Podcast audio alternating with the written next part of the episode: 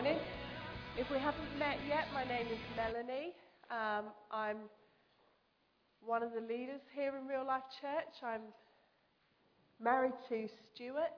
I've got two little boys, Levi and Asher. Um, and it is my pleasure and my privilege to speak sometimes in church. You would normally find me out in kids because I oversee the kids' work here, but every so often they let me loose on the adults. So um, this morning I, I, want to speak to you about being good news. Um, so I hope you've come ready to hear some good news, but also be some good news this morning. So I'm going to read from Isaiah 52. If you haven't brought your Bibles with you because on the way you dropped it in a puddle or a dog ate it or, you know, whatever happened to it, I, I will read it for you. Um, if not, there are Bibles dotted around, um, or you can peer over the shoulder of someone else. I'm reading from the English Standard Version, so it's Isaiah 52, verses 7 to 10. How beautiful on the mountains are the feet of him who brings good news, who publishes peace who brings good news of happiness, who publishes salvation, who says to Zion, Your God reigns. The voice of your watchmen, they lift up their voice. Together they sing for joy, for eye to eye they see the return of the Lord to Zion. Break forth together in singing, you waste places of Jerusalem. For the Lord has comforted his people, he has redeemed Jerusalem. The Lord has bared his holy arm before the eyes of all the nations, and all the ends of the earth shall see the salvation of our God. Now, I don't know if you're like me, but I read my Bible every day. It's a deal I've made with God over the years that I've done well in and done badly in. I made a deal with God a long time ago that I would commit myself to spending time with Him every day. And I've had seasons in my life where that has worked brilliantly, and I have had loads of time and I've really been going after God. And I've had seasons where that's been really tough. Since January, I said to God, I basically have decided I'm not allowed to go to sleep until I've read my Bible and had some time out with you. That means that sometimes my time out with God is at gone 11 o'clock at night and I can barely read my Bible, let alone pray and make any kind of sense. But that's the deal I've made. And at the moment, I'm reading through John which I hope lots of you in the room are also doing. A brilliant gospel. But the way I approach my Bible is I often go on a bit of an investigation. So, whatever book I'm reading, I'm always asking a question of some description. So, I'm reading John and I'm asking the question, Who is this man? And I'm making notes on it. I've read through it once, just read through it straight. Then I've read through it and listened to it while I'm making notes. So on my Bible app, you can read it while it reads it to you.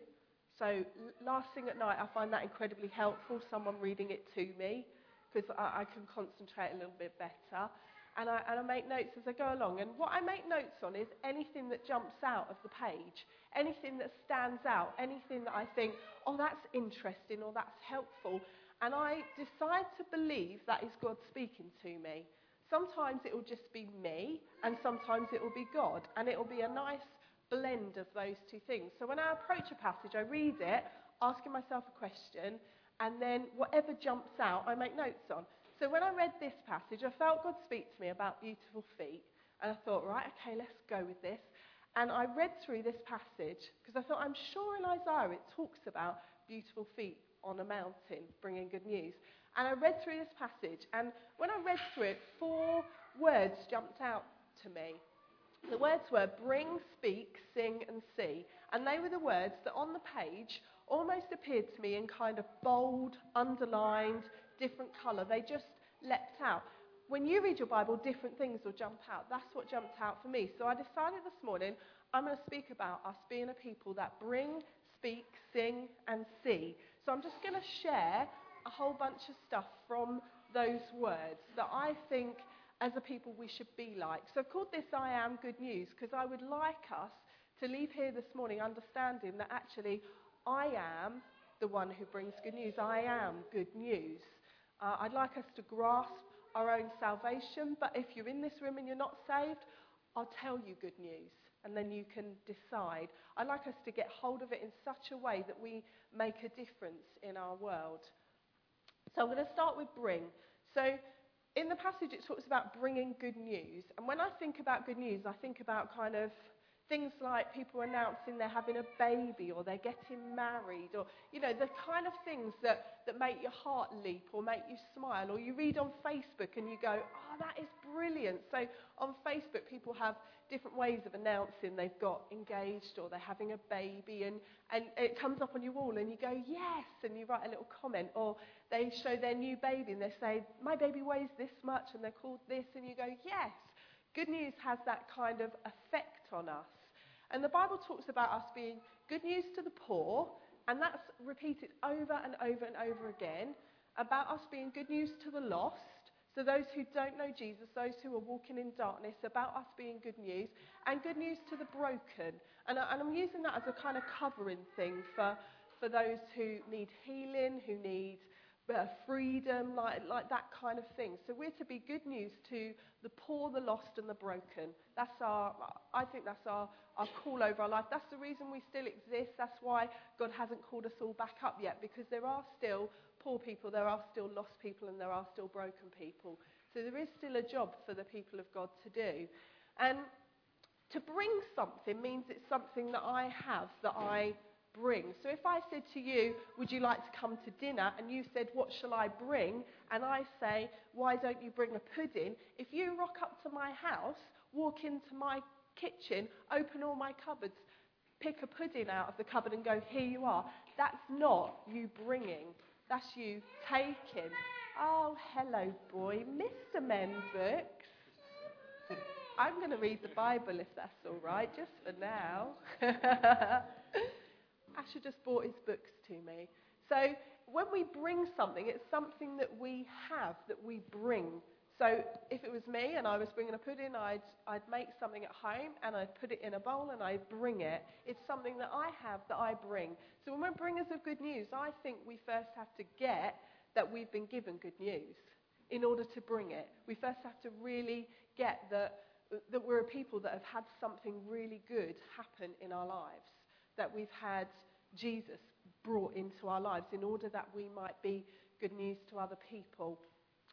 One of our 12 steps, Stuart mentioned the 12 steps. If you're new to us, at the beginning of the year, Stu mentioned 12 steps, 12 things that we want to do this year in order to help us to be large, influential, and reproducing. One of the steps was we wanted to get involved somehow in a food bank and be, in, in some small way, good news to the poor. And we wanted to do something, and we wanted to give ourselves a, a time frame of a year to actually find something and get it done. You are pleased to know that we're going to start that now. So on your, on your seats or in front of you, I've just given you a little printout of one way that we can be good news to the poor. Um, and it's just, for us, it's just a step. All the 12 steps are a step that are going to help us get somewhere else. They're not the end. They're not where we're going to go full stop the end. They're a step to take us somewhere. So we would like to get involved with um, the URC that, that are running a food bank. Um, they started in May 2013 uh, with a food drive at Mere Green Sainsbury's. If you read your Observer, the local paper, there was a lovely big article, um, and they, they raised about £700 in cash and a load of food to begin their food bank. They've named it Food for You. Um, and they have literally only just started. So when I rang them to say we would like to be involved, we would like to donate, we would like to get behind it, they were thrilled and over the moon. Because when you're starting out in a project, it, it's hard at the beginning, and you need people to get in behind you and say, Yes, um, I'll support you, I'll get involved. You need people to buy into your vision. Otherwise, like your vision, uh, like it fails often in the first few months because you don't have the people or the resources. So they do a drop in at the URC church every Wednesday and every Friday afternoon. Um, their vision for it is to be an emergency food bank for the Sutton Coldfield area. So they've limited it to Sutton Coldfield, recognising that there are other churches and other agencies that are dealing with different areas. but recognizing there was a specific need in, in our town. There wasn't anything that was specifically for Sutton Coldfield. They also decided that, which I personally really like, that they would make it a non referral type of drop in. So you, that people don't have to go through social services or, or, or anything else in order to access food. What they decided, which I also really like, is it's a little bit of a gamble because there are some people that were going to take advantage of that. But they decided in order to help those who really needed it, they would be happy to be taken advantage of.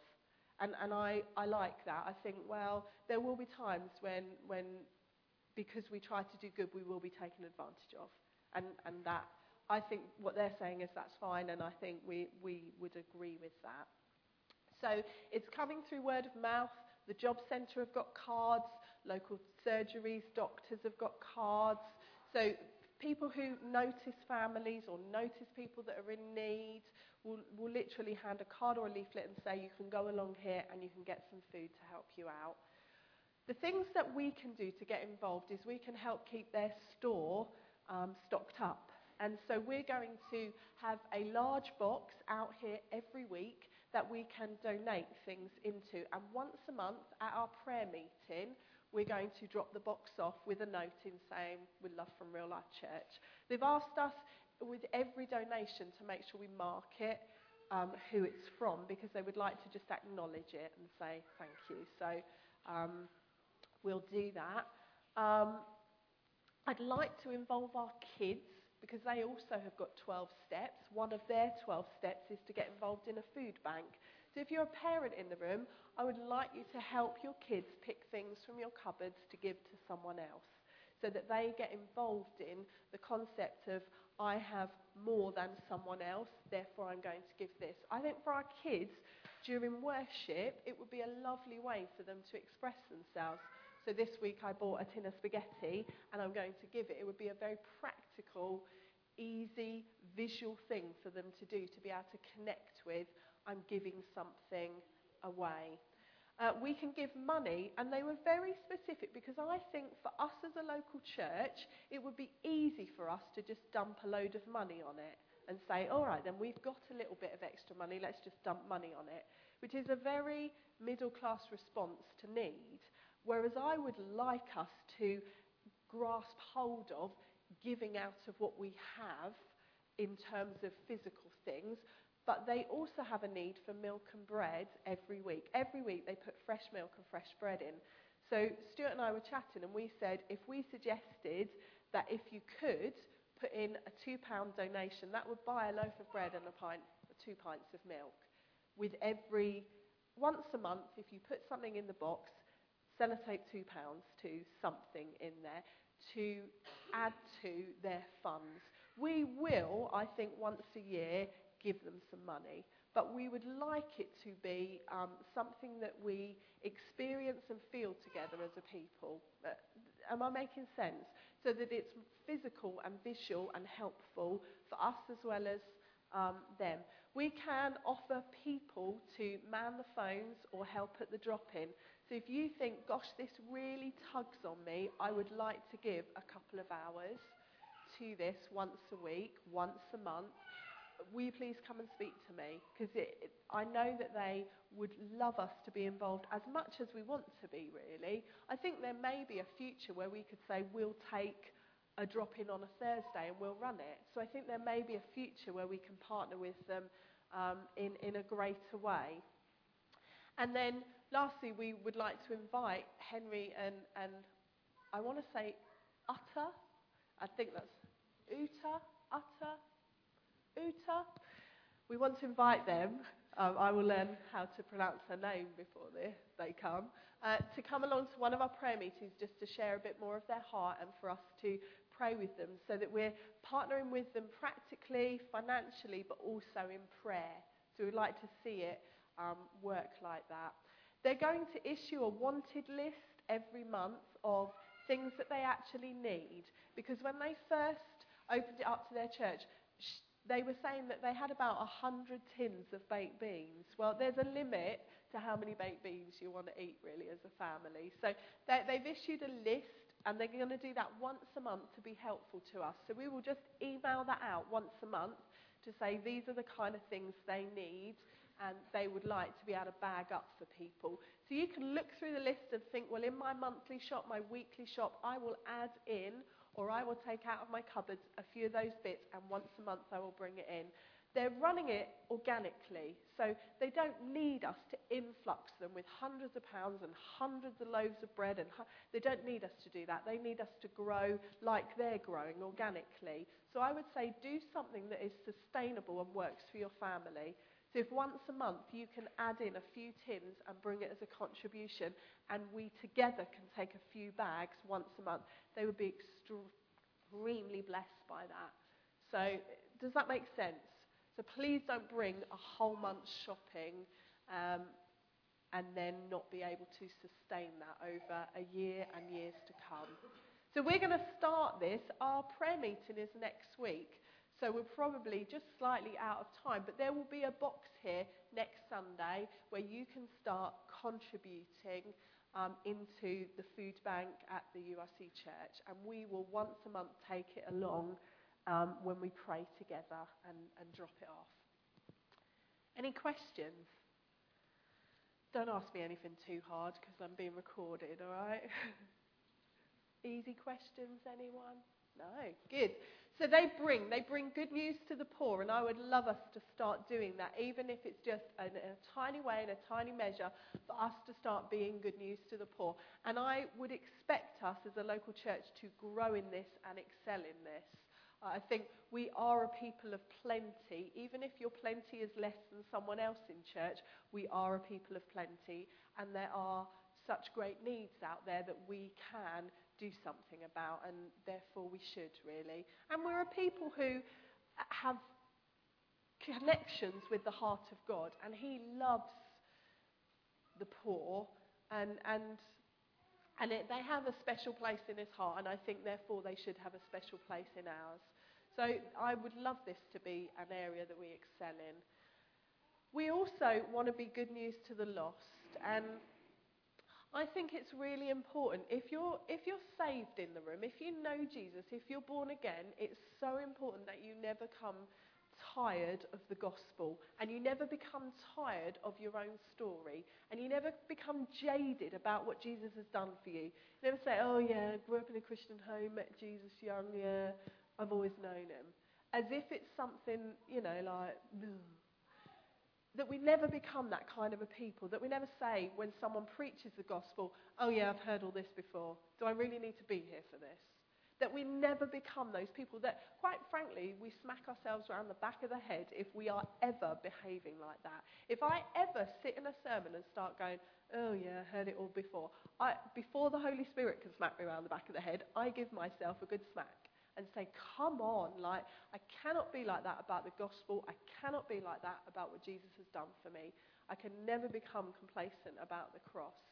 And I think if you feel like you're in that place, or you think, my story just seems a bit average, a bit boring, um, I think you want to get yourself back to some basics. You want to get yourself back into a gospel. So if you are not reading John, shame on you. No.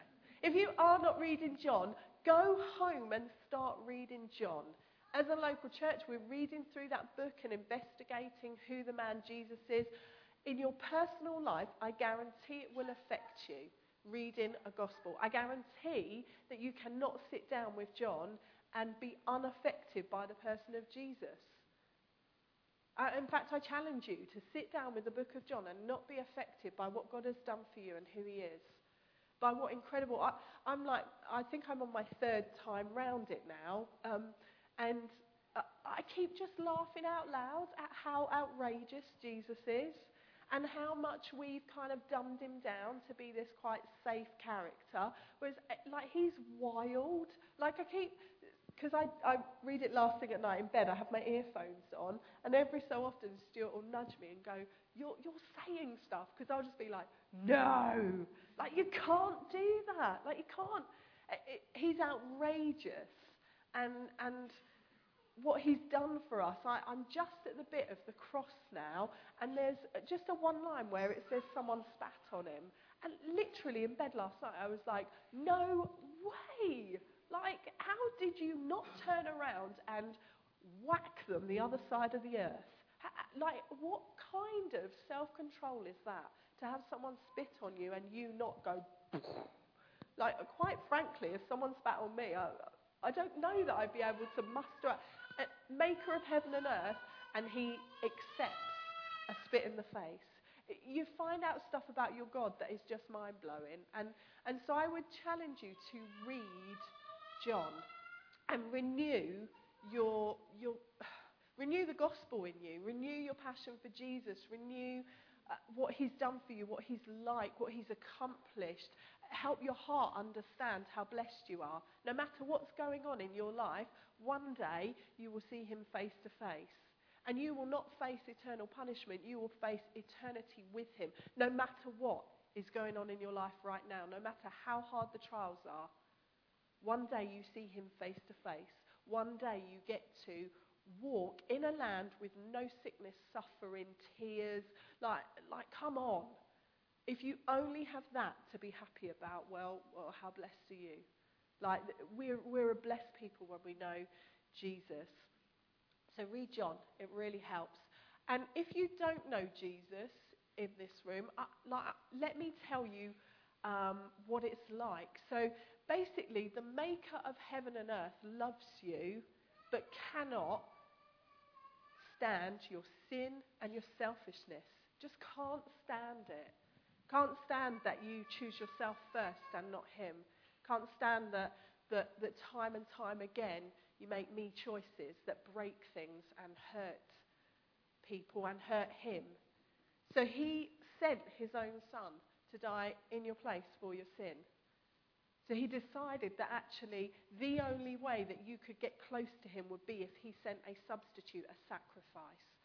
And the only person that could do it was his own son. Look, I have sons. I love all of you lot, but no way would I sacrifice either of them for you. We're talking about a father who sacrifices a son because his love for a people is great. And he sent his own son to die on a cross in your place for your sin, to accept all the punishment, all the wrath of God. And in one terrible day, the fracture, the break between man and God gets fixed. And you get to be right with him and you get to be in relationship with Him, and you get to know that you're loved. You get to be whole instead of feeling slightly broken or slightly off or slightly missing. You get to be whole. You get to know a security that is better than buying a house or getting married or any other security that the world has to offer. You get to know a security that never, ever fails. You get to know an eternity that never, ever fails, that is job done in Jesus.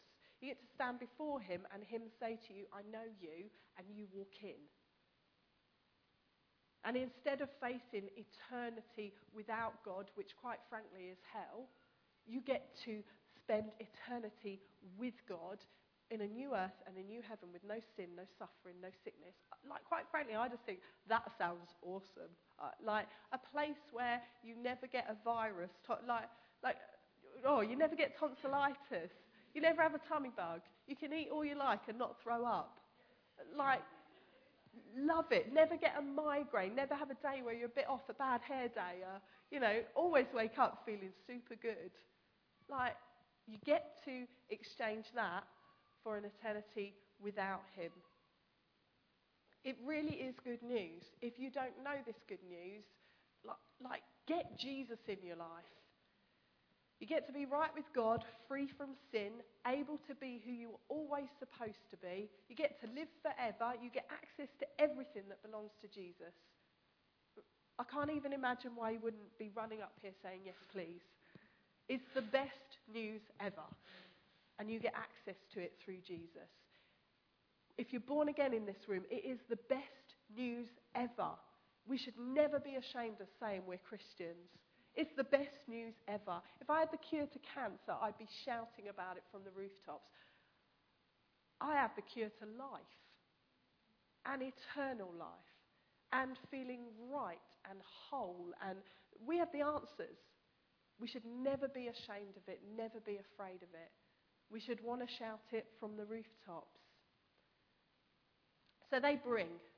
Let me check the time because I am an absolute monkey with timekeeping. Oh, I'm doing good. Can go on for ages yet. I bring.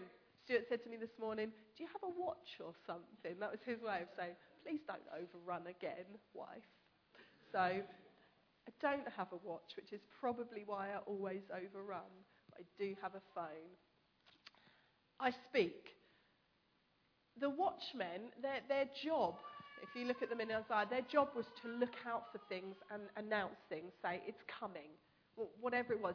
So they spoke. When I was looking at this, that word jumped out, and I thought, yeah, they, they announced people's comings, goings, they announced, they announced news, really. They announced things. They looked for things, and they spoke out things.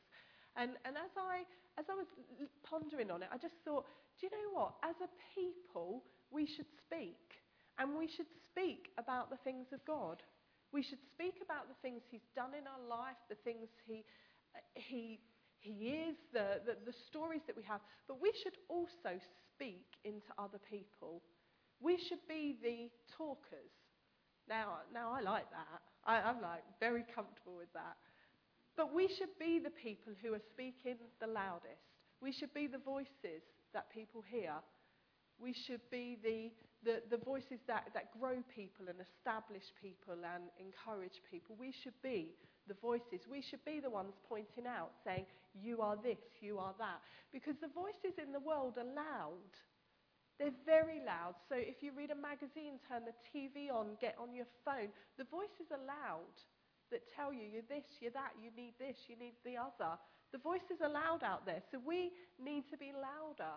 And we need to speak into people's lives.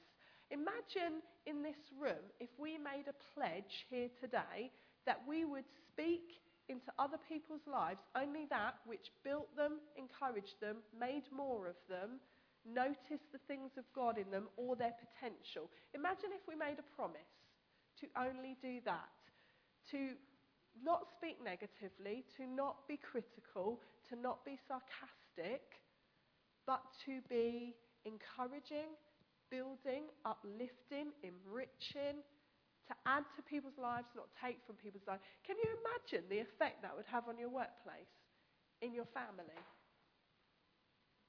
in your friends, Facebook? Can you imagine the effect it would have if you made a decision today to be good news to the people around you by what you speak? Can you imagine that? Can you imagine calling out of people that which is hidden inside of them? Imagine looking people in the eye and saying, when they say, Gosh, I'm doing a really poor job, I'm, I'm, I'm this, that, and the other, and you say, No, you're not. This is what I see. Now, I know the powerful effect of words of encouragement. I know how tall it makes you feel when someone says to you, Good job. Or when I. Uh, there's been a couple of times lately where someone has texted me or Facebook me and just said, I notice what you're like as a mummy and you are good. And that day, I have been a better mummy because I have felt taller. I've felt bigger. I've felt more enabled to do my job. Can you imagine if we did that everywhere? What it would be like? I, I think words of encouragement have power like nothing else to build a person, to establish a person, to call out what is actually in a person, I think they are far greater ever than criticism will ever be in a person's life. I think if someone asks for feedback and you give them five things that you see they've done really well, and then you give them one thing to work on, you see their face drop. And I know it's a commonly used skill. I know it's used in businesses. I know it's used in management. I know it's used in teaching. I know it's used all over the place. Imagine if we just spoke the five words that really built someone. Because if we're honest, we know the things we do badly. Like, I'll finish today and I'll tell you everything that I've missed, not said. Like, I could sit down and, and literally go through a list of what I've not done well. What I can't often do is go through a list of what I've done well. And that's why you need other people. That's why you need watchmen in your life. That's why you need people who point it out and go, Did you notice that? Did you see that? That's why we need to be watchmen.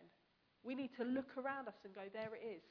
With my boys, I'm always trying to catch them doing something amazing. Because, quite frankly, a lot of the time they're doing something fairly naughty. So, I'm on the lookout. I'm a watchman in my boys' lives. And I scout around looking for stuff that I can clap and go, there it is. And it might be, yes, Levi, you did what I asked you to do. You put your socks on. You are amazing.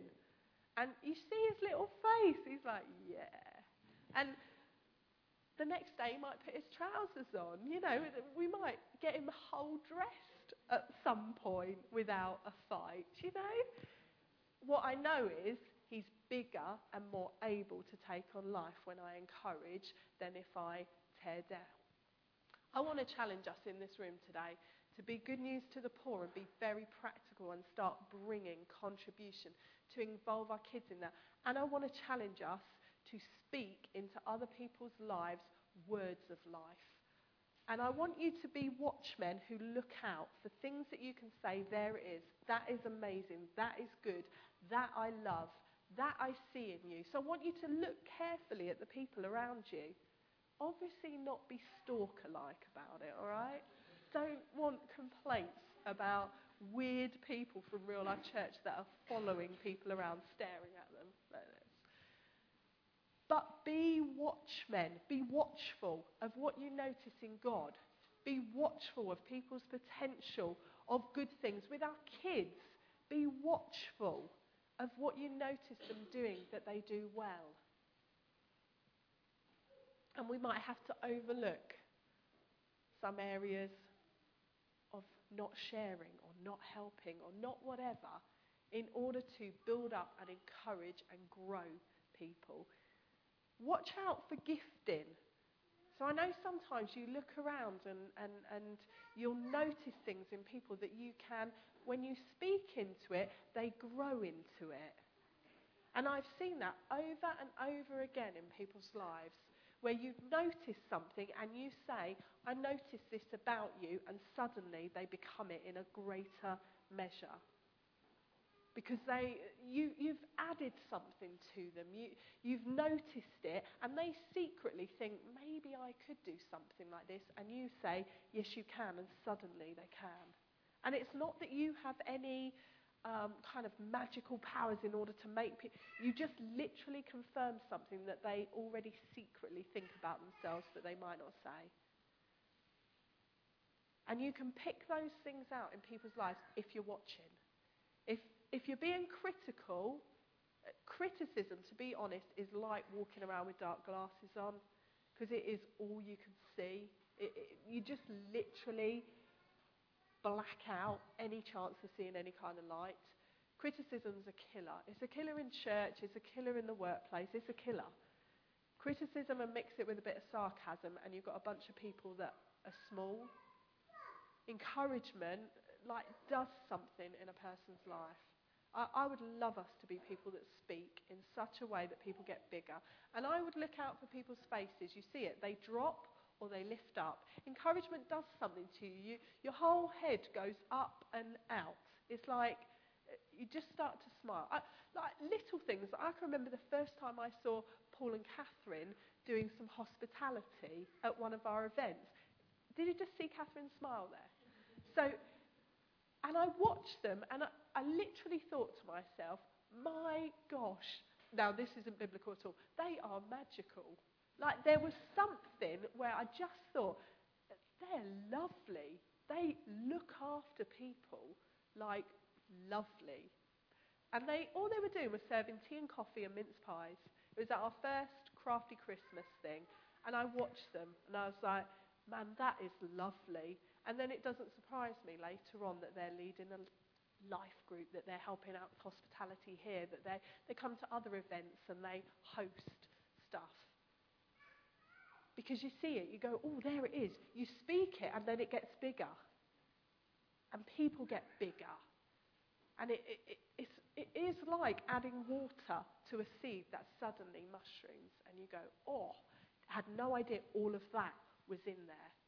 And I've seen it over and over and over and over again. I would love us to be a people that speak. Speak words that build and lift and encourage and make more of. I would love us to be a, a people that say no to criticism, negativity, and sarcasm.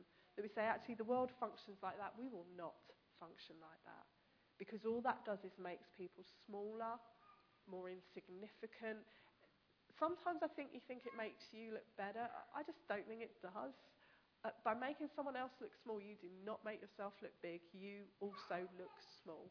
And it makes everybody look small. I think we could pledge to make everybody look bigger. They sing. Now, some of you in the room love to sing. Abby loves to sing.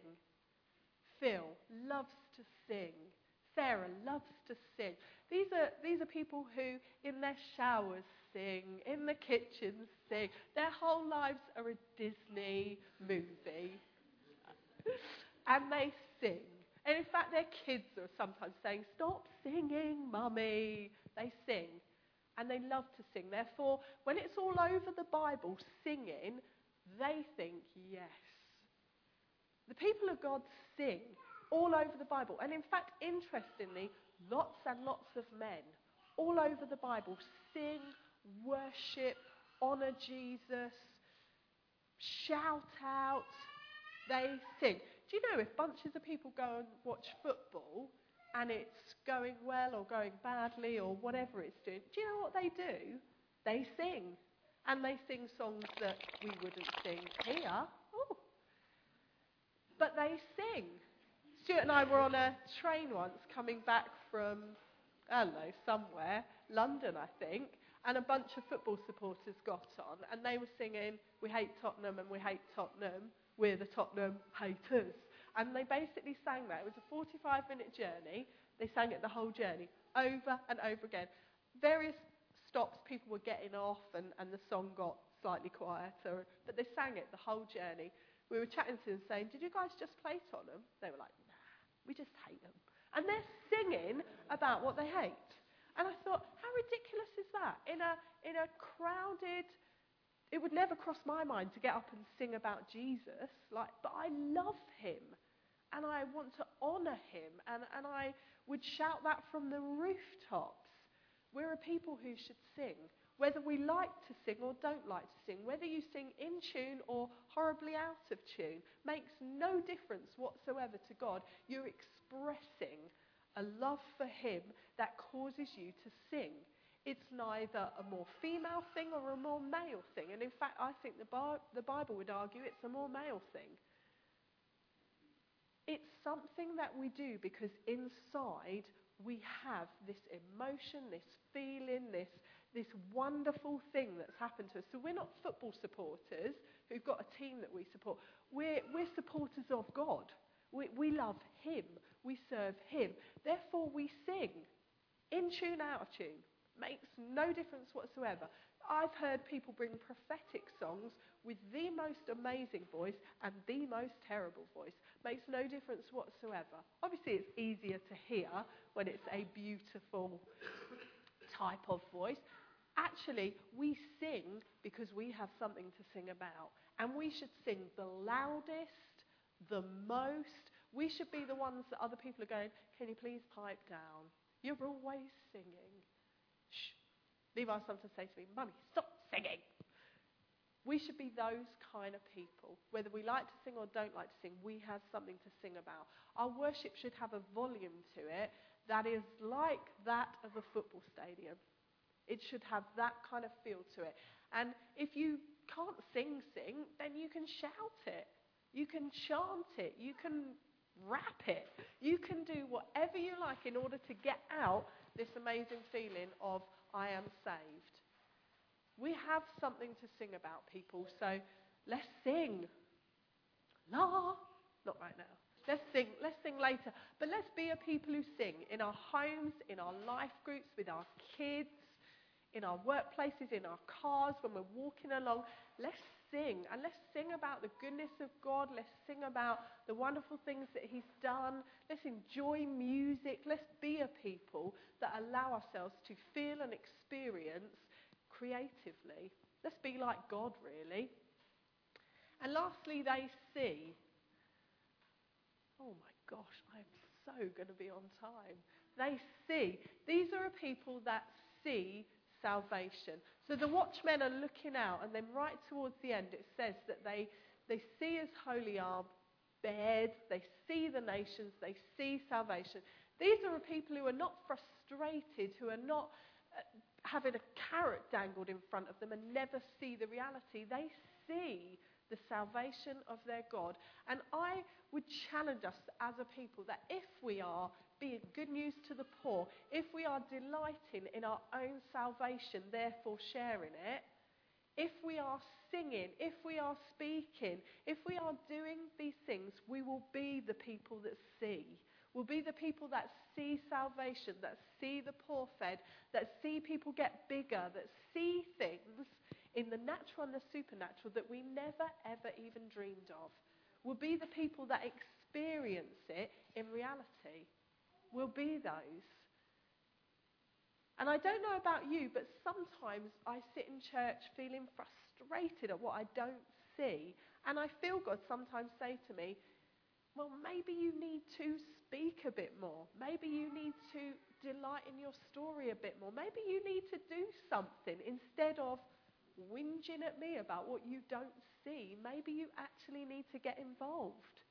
So I was thinking when I was preparing this, when was the last time I shared my testimony, my story with someone else who didn't know Jesus? When was the last time I did that? When was the last time you did that?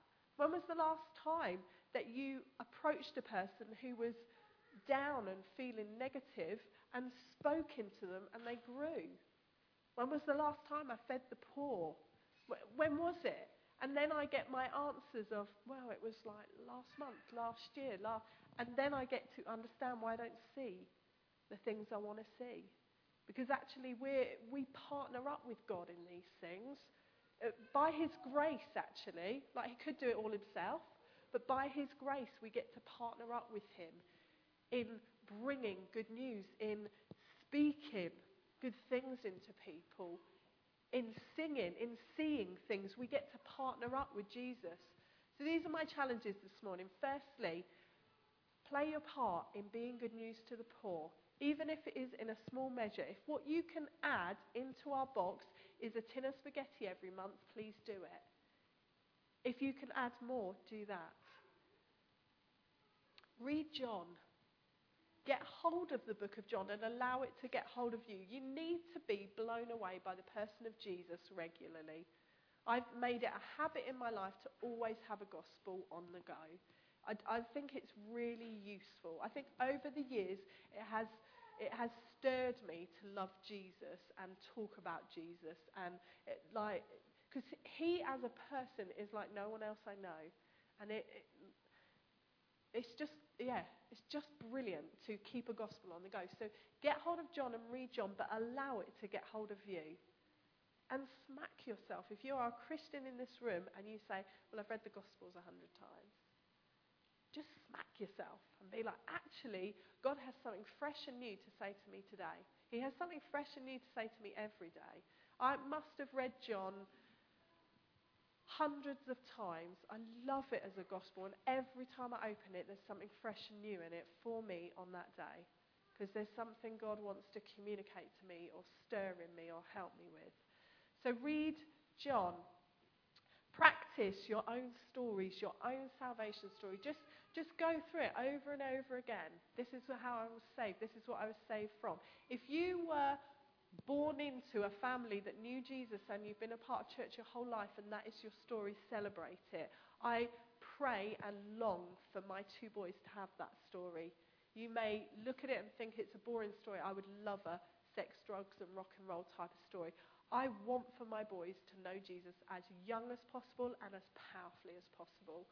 I don't want them to have to experience what the world has to offer in order to understand that God has better. I want them to just choose the best. I crave for a story. I don't have a story like that. I have a story of sex, drugs, and rock and roll. I don't have a story like that. I crave for my boys to have a story like that. I think there is nothing boring about knowing Jesus from a young age. To approach your teenage years holding on to Jesus, I think must be incredible. I crave for that for my boys. If that is your story, celebrate it. If your story is sex, drugs, and rock and roll, and I encounter Jesus, celebrate that. I, I, I, celebrate what God has done in my life and I can see the transformation and, and, I, and I celebrate that. Celebrate your story. Speak truth. Be watchmen. Like, look out for people and, and look out for people who are downcast, who you think actually a word of encouragement would lift your head just like that. And silence, criticism, sarcasm is a horrible, horrible thing. It is funny at the time, but actually people walk away from it smaller. It's horrible. If we could get it out of our church, if we could get it out of our workplace, it, like, it, like it would just be so powerful. And we all think that if we walked around performing miracles, that would be the thing that would be powerful. And and I don't doubt it would be. I'm not arguing with the miraculous.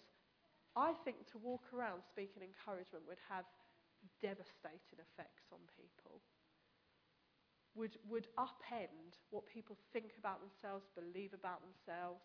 I think in a middle class society, I think so many people believe rubbish about themselves and strive and strive and strive for the big house, the big cars, the promotions, the, because they feel an, a, a sense of emptiness, worthlessness, no point. If we could speak into a people and make them bigger, uh, uh, we could truly transform workplaces, families. We could truly transform nations, to be honest, with the power of speaking, which seems ridiculous, but if you look at God, that's what He did. That's how He brought the world into being with a spoken word. That's, that's how God changes stuff. It is finished. Oh my gosh, like, that's a word that changed everything for you and I eh, with words, God changes stuff. With words, so can we. Let's sing. Let's be a people who are louder than anybody else. Let's put to shame football chants by chants that, that, that proclaim how good God is. Let's not care whether we sing in tune or out of tune.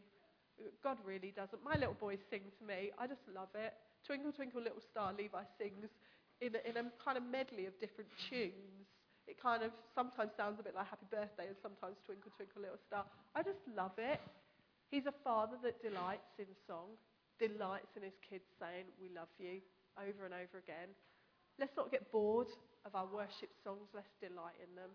Let's enjoy them. Let's not care about whether we're cool and can dance well enough or sing well enough. Or let's just bring whatever we've got. If it's a gorgeous voice, bring it. If it's one that really only your mum loves, bring it. Like, God will enjoy it. We say to the kids before they come into here, we, we get them to make loud noises and quiet noises, and we get them to run around and hop and jump. And we say, God loves it. He loves it when you're noisy. He loves it when you're quiet. He loves it when you're wild. He loves it when you're down low, up high. He just loves it. God loves it. And let's see things. Let's see salvation. Let's see the poor fed. Let's see lives transformed. Let's see workplaces. Let, let's see the stuff. And let's be a people that aren't sitting around saying, Where is it? Let's be a people that are seeing it because we're partnering up with God. Amen? Amen. Amen.